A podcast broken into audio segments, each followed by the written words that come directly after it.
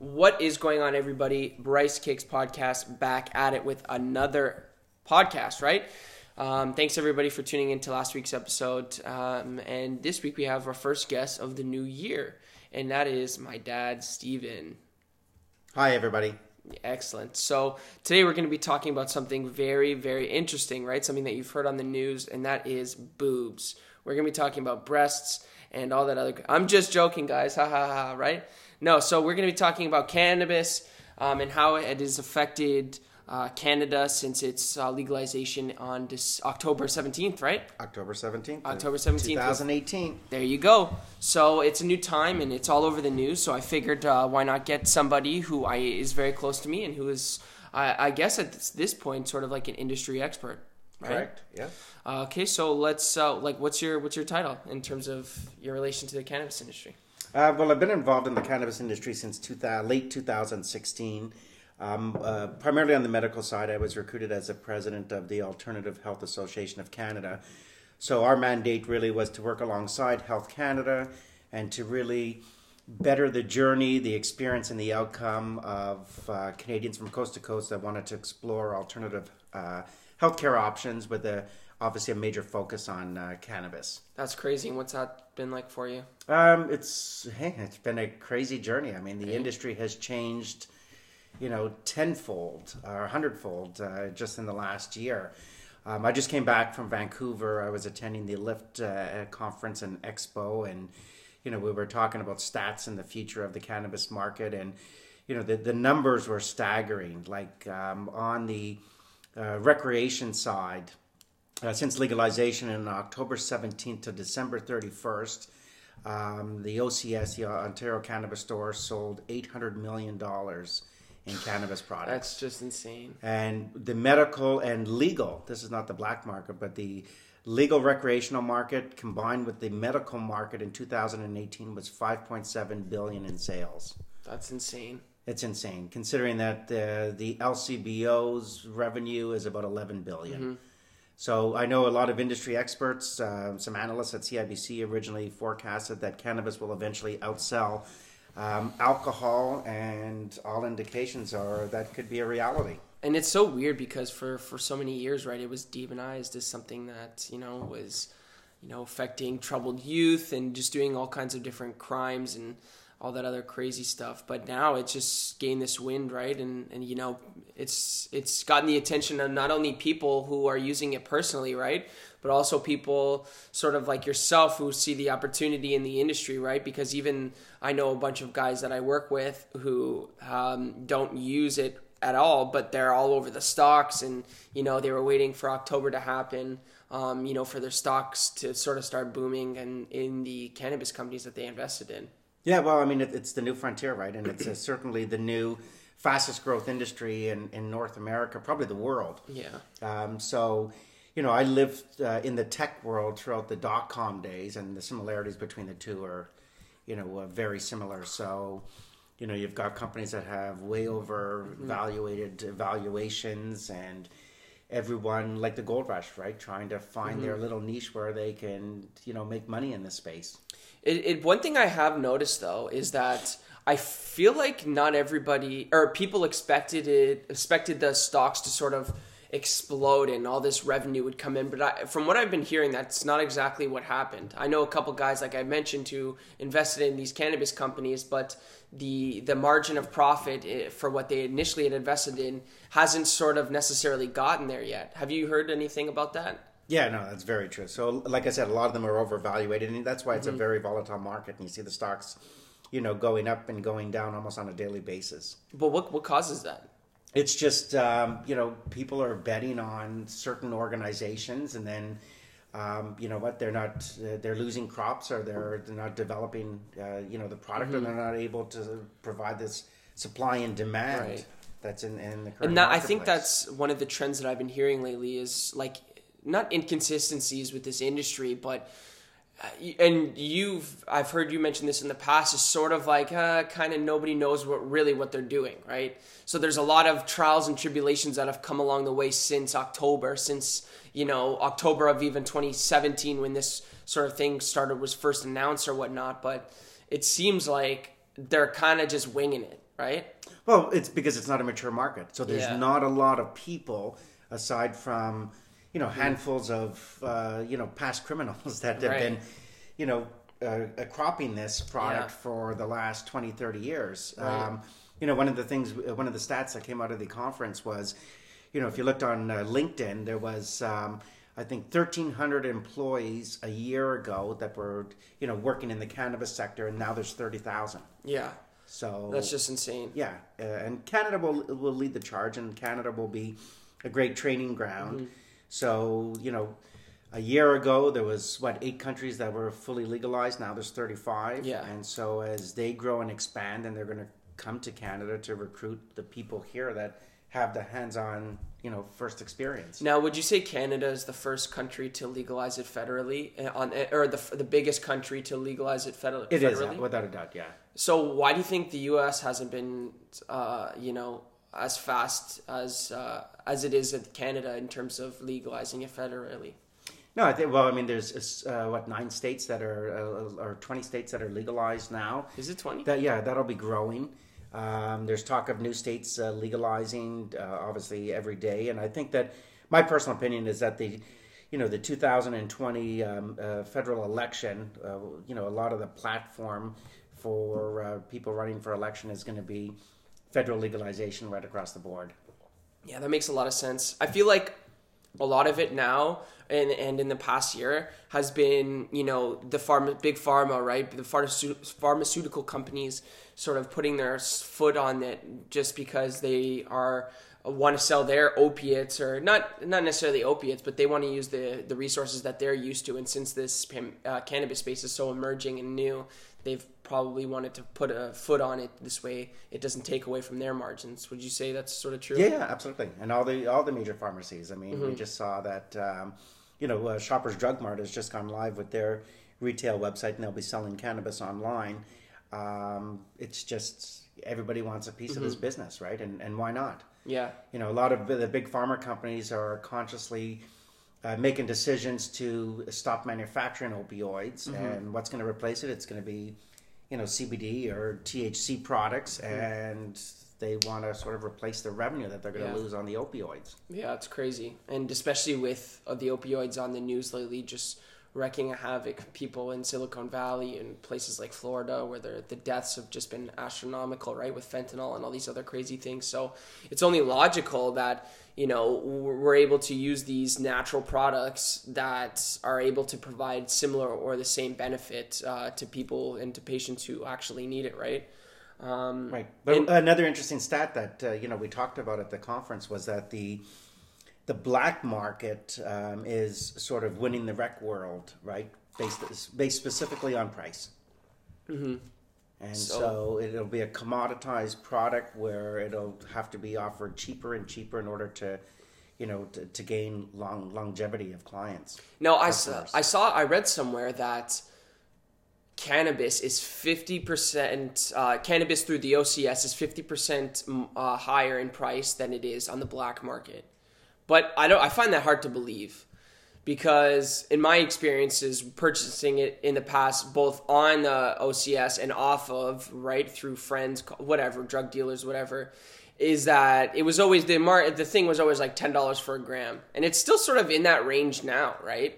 Yeah, it hasn't changed drastically. Yeah, and The- that's the difference really is i mean if you're buying from the ocs or you're buying from a licensed producer if you have a medical document you know what's in the product Yeah, right versus buying it in the black market you don't know yeah. There's inconsistencies, right? It's not mold like contaminants Yeah. Um, you know we've all heard stories of you know growers spraying their leaves with the windex so that the you know buds look shinier and healthier yeah, they're and, denser. yeah when you when you buy it from a credible source or from the government you know that you know that's pretty much medical grade cannabis Yeah, And you know as well when you're buying it, you know what the relative levels are of THC versus CBD. You know exactly. You know you can pick out the different kind of strains, and you find and you can quickly find out. Hey, if you know my cannabinoid system doesn't allow for high THC levels, then you can pick that where when you're buying it from Johnny down the street, yeah, you never like every every buzz is going to be a little bit Yeah, different, a little right? bit different, literally. and you never know what you're going to get. and I think uh, over time we're going to see a big improvement in that. So when it comes to alcohol, right? You get a beer, you that beer is going to affect you the exact same way every single time. But it's not exactly true for cannabis, right? If you smoke a joint or if you take a puff, it it varies drastically, right? Because there's different levels of THC, and I think that it'll be actually a really positive thing because it'll eventually equalize and you will have more information and consumers will have more experience purchasing products so they'll be able to make a more educated guess as to how certain strains of cannabis and how certain products will affect them and i Right. think that is really really important especially um, for the, one of the big laws that have come out about uh, impaired driving with cannabis you know um, it, it you can for most people right most adults you can have one drink and get behind the wheel and that's perfectly fine but cannabis is still on that sort of shakier side where you're not exactly sure. So i think that once research becomes more available and the products get better and more consistent with what they're delivering in terms of thc content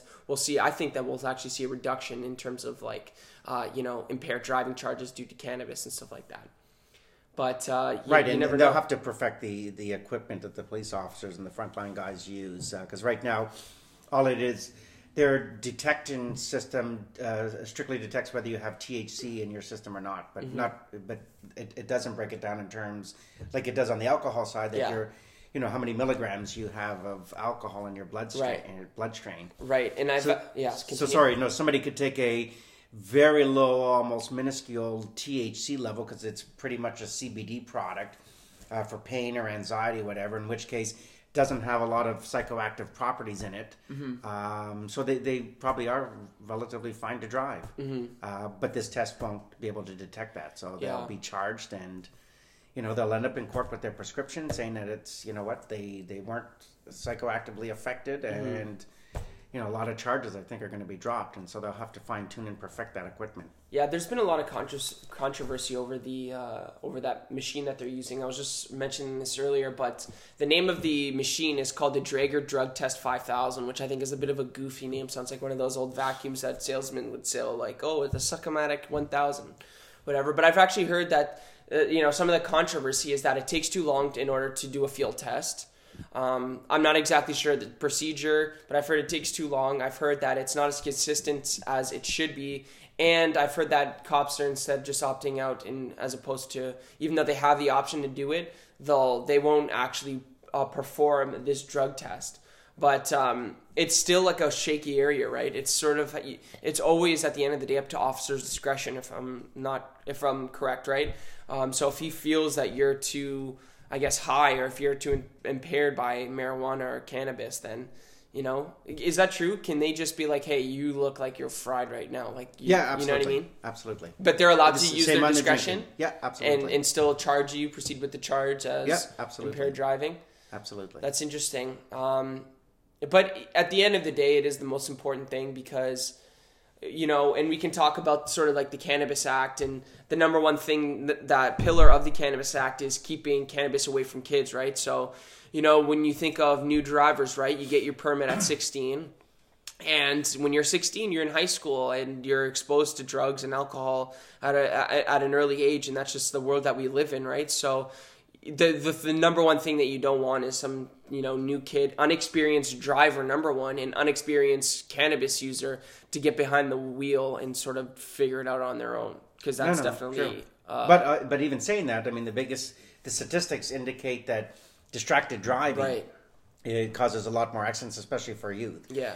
So Oh, more 100%. police should be a little bit more worried of someone smoking a joint and getting behind the wheel than getting behind the wheel with their iPhone. Yeah, yeah. It, that's yeah. That's the number I mean, one both cause are bad, of uh, obviously, but- yeah, and it's the number one cause of vehicle-related deaths is distracted driving. And uh, in Ontario, they recently just increased the fines and demerit points for distracted driving, and that's just not that's not including just technology, right? That includes eating behind the wheel, which I do all the time, or I used to do.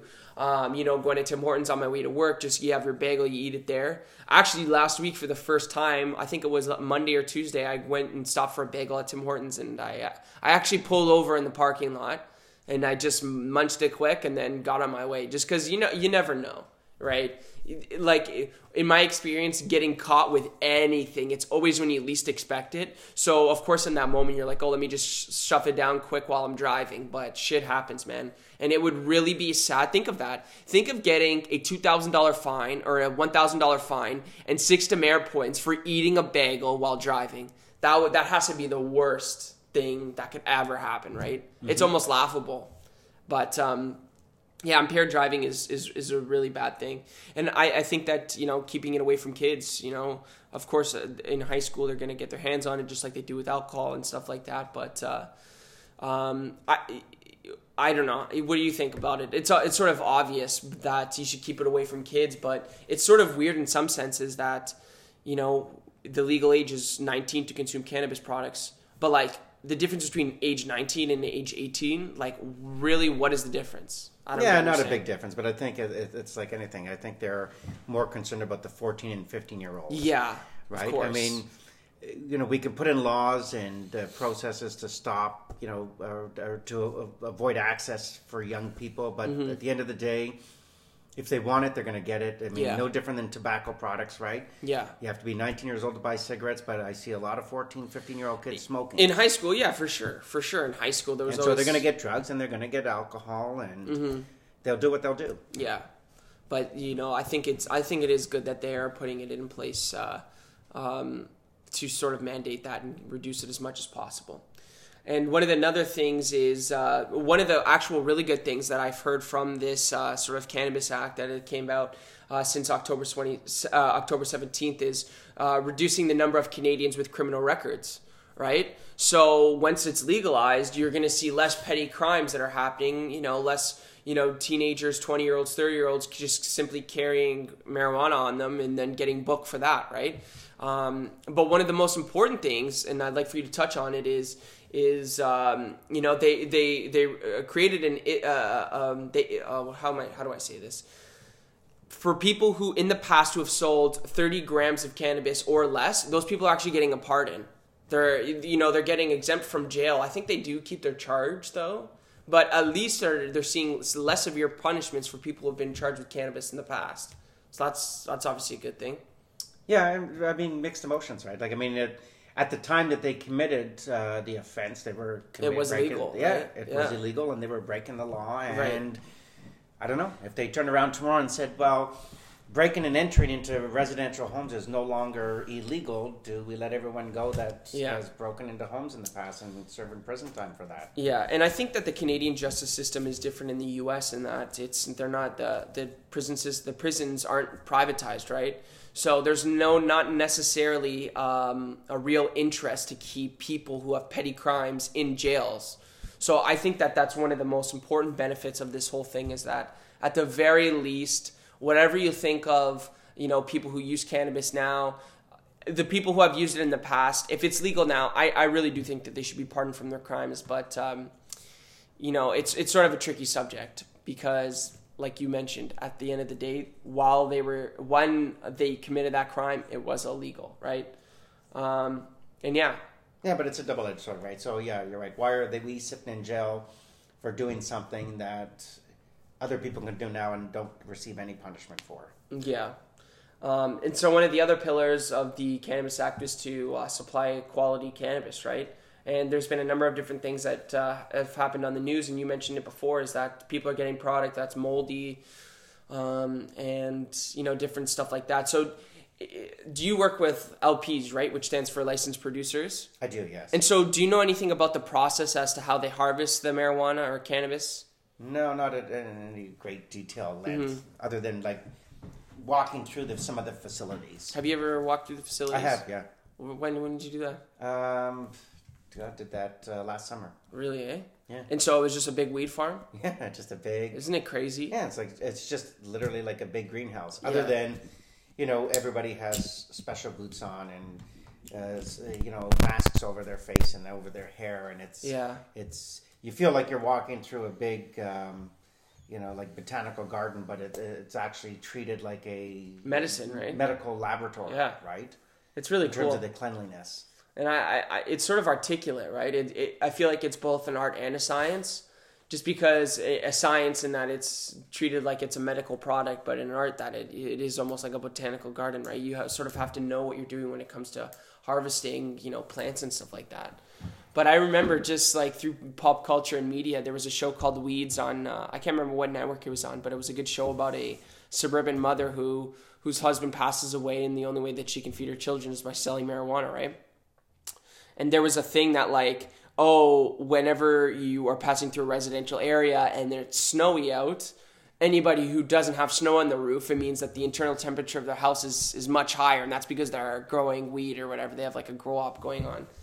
Um, but it, it is pretty crazy in terms of how people grow marijuana, right? There's like a certain number of water you have to put in, and then you know how you're treating it is is really interesting. And I think one of the things that you mentioned in the past is that you're you, you don't actually smoke the leaves. Right. The plants grow buds. Right. And you smoke the buds. Correct. Yeah, and that's that's something I think a lot of people have learned recently. Well, because anytime you see or in the past have seen anything cannabis related, you always see the green leaves. Yeah, it's always the leaf, right? Yeah, and so I mean, I you know what I mean. I, I was never a recreational user, so mm-hmm. I spent most of my adulthood life thinking, yeah, they dry out those green leaves, roll them, and that's what they're smoking. Yeah, I it's had crazy, no right? idea that it's actually like an actual bud or flower Mm-hmm.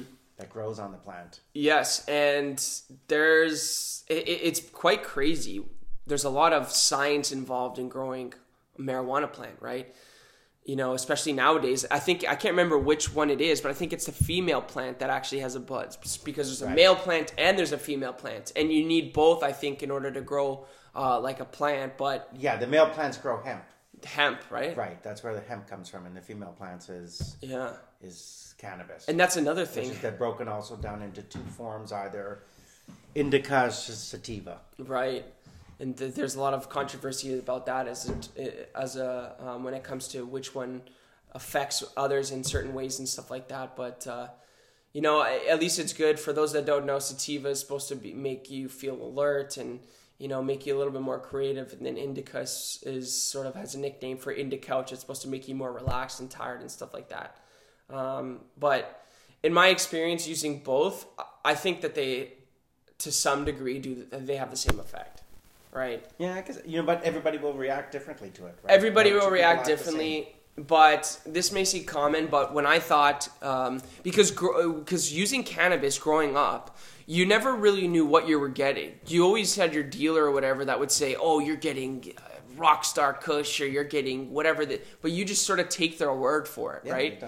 you you have no idea and um, and so when i was able to purchase sativa legally for the first time i got all giddy and excited because i'm like oh nice this is going to have you know a great effect on me. It's going to make me more alert and energized. And then i ended up using it and i'm like okay like i don't really feel anything different. So i sort of assumed like it would be it, it would be no i sort of assumed it would be like drinking a red bull you know? Yeah, like yeah. you drink a red bull and you're all like ooh like i'm ready to go. Wings. yeah, but it's it's not not in my experience it wasn't like that. You know, I find it's it makes you a little bit tired, but also more creative. One of my favorite things to do actually is when I do use it recreationally is to edit my videos for YouTube.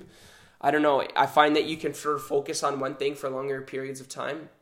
So that can be good or bad, right? And also things like playing video games, it's it's more fun, but uh you know, it, it's had some good effects. And I think that overall, when it comes to recreational use, aside from that lazy stoner that we all sort of think of or think thought of in the past, you know, for movies like Fast Times at Ridgemont High, right? Those little stoner surfer guys. You know, I think that the medical implications of it is going to do some wonders as well. People with uh, epilepsy, and do you know of any other? Oh, there's um, a, a list of 200. yeah, Everything from MS to uh, migraines, chemotherapy, cancer. chemotherapy, right? yeah, in particular the CBD product, like the CBD oils. Yeah, yeah, And I mean, I think the industry, everyone either talks medical or recreational. I think there's what uh, going to emerge as something sort of right in between, like call it lifestyle, the lifestyle cannabis Mm-hmm. side, which is going to be bigger and, and, and, and stronger than all the other two combined. yeah, And that is, you know, CBD infused uh, water, CBD Yeah. infused uh, health products, and you know, the, the fastest growing demographic using cannabis is a 50 plus year old female who's taken a very low THC, very high CBD product, you know, to manage anxiety and sleep disorders. And so, you know, the yoga moms, if you want to call them, and they're going to want to have CBD infused, like just continually, you know, getting CBD into their body throughout the course of the day, whether it's through edibles, products, cookies, chocolate, Yeah. or water. And I think that's going to be the biggest boom. And I think that the way to work would be investing in those companies that are going to create CBD and also THC infused beverages. I think Yeah, that's once all the it, beer companies, all the wine companies, All all, the the, big, that's it. you know, Constellation brands, all the Yep. big uh, alcohol companies. That's what they're going into, and so they're manufacturing a wine um, that actually has no alcohol. Uh, that will be very sociable. People could have a glass of red wine or white wine. It's got a small amount of THC, so you're going to get that little bit of altered state that you want. You may be a little giddy, may laugh a little bit, but at the end of the day, drinking that every day to sort of relax at the end of the night will eventually be a lot healthier than consuming, you know, two or three glasses of alcohol. Is it infused with grapes day. though? It's it's made through grapes, but it's de-alcoholized and then it's infused with the Yeah. cannabis. I feel like you should just stick with the glass of wine. Yeah, I think. And so then too. smoke the joint. You know what I mean? I don't know. just before you go to bed. It just feels like there's too many processes in that. Be- Yeah. Especially since fruit ferments, which then turns into alcohol. Like that's a natural process, if you would even call it that, right? That's just how it happens. So for you to sort of like interrupt that and be like, no, we're gonna take the alcohol out of that, and then it's almost like decaffeinated coffee. Coffee. They, they say that that's worse for you than regular coffee because there's sort of sort of like a process in between, a chemical process. Yeah, and, then, and there's no uh, like you know we all know now coffee does have certain health benefits. Yeah. and so you lose those with the decaffeinated. So you're just you're getting the bad stuff without the good stuff. Yeah, that's that's crazy.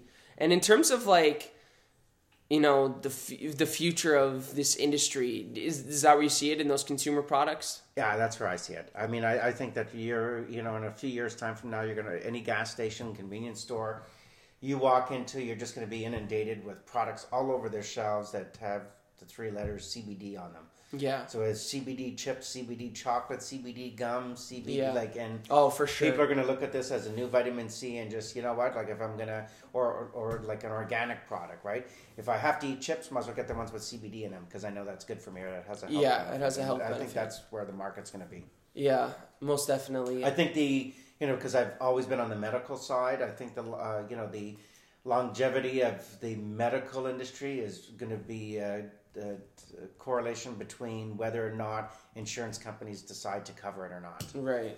You know what I mean? Do you think they you're, will?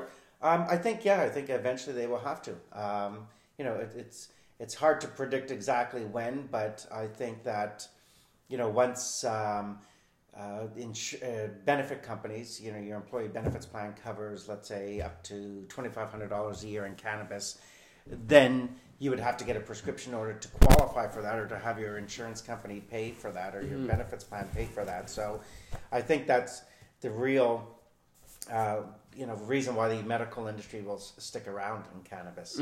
Otherwise, you know what? If you've got the black market and you've got the Consumer OCS market. consumer retail market, and you can walk down and buy a product in a dispensary or in a retail Yeah. outlet and come home with it right away, versus going online and Mm-hmm. getting a prescription and then being uh, you know placed with an LP, ordering your product, Yeah. waiting three days for it to show up. Uh, but you know the only thing better than weed is free weed. Yeah, exactly. So right. your company's going to pay company's for it. going to pick up the tab. You know, the, the problem with that is the insurance company knows. I mean, right now, if you have a benefits plan with your employer that covers, um, you know, prescription drugs, um, they know that you know uh, th- only thirty-seven percent, let's say, of their employees are going to max out. Mm-hmm. Like, there's only so many times a year you're going to go get a prescription for amoxicillin, right? Yeah. But if it covers cannabis, then they believe, and I, I, I- think they're right, is that you know probably ninety or ninety-five percent of the employees will max that out every single year. Yeah. Because once they're talking to friends and family at home, and they say like, "Hey, dude, your your company pays for your cannabis, like hook a brother up, right?" Yeah, so right. people will buy the full amount to stockpile it or to give it to friends and family, and Mm-hmm. um, so yeah, it, it's hard for the insurance companies to figure out how this can be profitable for them if everyone's going to use the maximum amount, and then employers. Yeah. You know, they don't. You know what I mean? You have thirty thousand employees at a bank. you know, ninety percent of them are going to be maxing out on their kind of like your rates and your premiums on your employee coverage has just gone through the roof. Is that good? So once bad? they, no, it's bad for the well, the company doesn't want extra expenditures, right? So once they can sort of figure out that balance and how they can make it work, then I think then the you know the uh, medical side will will live and sustain. Yeah. It's an interesting time and one of the things we also heard on the news lately and we sort of had this idea was the the licenses in order to be a licensed distributor or a licensed retailer of uh, like they were giving out licenses and it was supposed to be a thousand and they gave it to 25 right Twenty five, right? so 750,000 can you can you just start from the top like can you explain that Yeah, so what they wanted to do was grant 25 retail licenses. And it was a lottery draw. Um, cost you $75 to go online and fill out the application. Um, I think they had 750,000 people. 750,000 people- applicants applicants for 25 licenses. wow I think they just, because when I was leaving the show in Vancouver, uh, they had just published the list of the names of the individuals. Canada wide Canada wide. or, tr- or uh, no, no, Ontario Canada-wide. oh No, wow Canada-wide. wow that's So insane that gives you the entitlement to open up a retail shop next April and be able to. How many again you said? Twenty-five. No, no, no. How many people? App, how many? I think it was seven hundred and fifty thousand. That's insane. And you know, five hundred thousand of them were people sort of like you and us seeing opportunity in it. Yeah, everyone I talked to at the show had ten or fifteen, or some sometimes through family and friends, twenty applications that they paid for, and uh, you know their whole thought was, let me get the license and then I'll sell that to the highest bidder. Yeah, literally. Everybody's got everybody. Where would you go to sell it though? Just I guess post it online. Like a forum, like a that weed you can sell it. Really, eh? How Yeah, much do you and- think and that it, would it be? came it came with stipulations. So you had to put your seventy five dollars down to apply. Once you're accepted, I think you had to come up within five days with six thousand dollars for your licensing fee, and you had to have proved that you've raised, I think, fifty thousand dollars, you know, towards uh, you know renting or putting together a retail shop. And if you weren't ready to go live by April 1st, then you're fined $10,000. Mm-hmm. You're not live by May 1st, and there was another $10,000 fine. So people either had to giddy up and go or, you know, sell the license. That's crazy. But how how would we sort of joked about buying one and then, you know, getting rid of it, selling it. But how would that work? We'd have to prove that you have all that stuff, fifty thousand dollars towards a retail Yeah, location. most people with a line of credit, or some people could even do that. so shit, how much card. would you sell that for? Hundred grand. I if you have no to put idea. six up front, fifty prove that you spent fifty thousand. I would have to be pricey. You know what I mean? Unless you just. But they're only giving 25 and, uh, you know, right across Ontario, Canada-wide. Canada wide. So a lot of people would pay a lot of big money to have, you know, a cannabis retail outlet. Yeah, that's just nuts.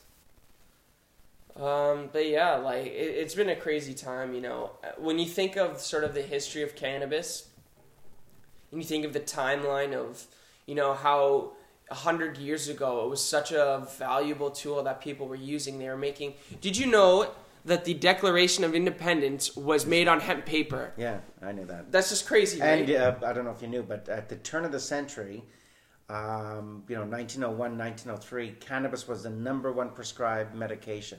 Right. They used to give this, uh, um, cannabis products to babies for teething, How crazy to help them with their teething. And um, it was only in the late 30s when a movie called Me- uh, Reefer Madness, ca- Madness, came yeah. out that sort of demonized the product and, Yeah. you know, tried to convince people that individuals that smoked marijuana they, they lost their mind they went insane it killed all Yeah. these brain cells and so it had been you know Yeah. listed as a schedule one narcotic in the united states and it was just the demon for all these years Yeah. And then it became sort of like that cultural thing in the 70s, right? With the hippie movement. Everybody was smoking weed and doing LSD and that. yeah which know. didn't help its cause which only made it worse Exactly. right And uh, that's the shitty part, right? Because it does have, you know, benefit for people that obviously need it. And I think, you know, just even talking about hemp, hemp has, you know, tremendous applications as well. I've heard that, you know, braided hemp is like 10 times stronger than steel or something like that. I'm paraphrasing and don't have the exact numbers, but, you know, I've heard that that has also some great applications for it as well. And, you know, even in stores, they sell those like hemp hearts, which is like a good source of fiber and protein and, and you know, it's just sad that for you know hundreds of years, or not for hundreds of years, but I would say Yeah, along almost 100 hundred years. years that it's been demonized and seen as something that's you know that people shouldn't take or that it would you know cause you to be stupid or it's a gateway drug et cetera et cetera it's it's pretty weird when you think of you know alcohol related deaths and then cannabis cannabis related deaths and you compare the two it just doesn't really make sense No, I mean alcohol has obviously taken more lives and ruined more families than cannabis could ever do. yeah So for the most part, like Trump would say, it was all fake news. it's all it's all fake news um but what have you been paying attention to what he s- says about it was he for it He will be for it. Um, but in his election because there must have been a marijuana question i'm not too into politics no, I don't, I don't remember part of his platform. You know what I mean? I think he's just concerned about building the wall. yeah eh? I wasn't talking about cannabis, but I, I think that, you know, Trump's a business person at the end of the day, and I don't think he's going to like watching all these U.S. companies uh, crossing the border to go public and go do their IPOs in Canada. Yeah You know what I mean? He will want to keep that money in his own country. So I think part of his platform, um, you know, for 2020 will be legalization. yeah that'll definitely be I think, big you know, I mean, the uh, Democrats uh, as, as well, they will, that'll be part of their platform. It has to be, right? Um, it's just too trendy, and there's just going to be too much attention on it for reporters not to even touch up on it. It'll Yeah, and it, I mean, but we talked earlier about the, the revenue, right? Like 800 million from October to uh, end of uh, December on the recreation side, and 5.7 billion uh, across Canada, which is a tenth of the size of the U.S. So, you know, there's, you know, especially if they they need five billion dollars to build a wall, like there's no way that the American Yeah. people want to shy away from taxes on that type of potential. Yeah, and one of the weird things also is that Wash the state of Washington is legal, and of course, what's in Washington is the uh, what do you call it? Is where the president lives. What's that called again? Um, The White House. The White House, yeah, Yeah. the White House, uh, the, and that's where the White House is. So it's weird that the state that it's in is legal, but it's illegal federally.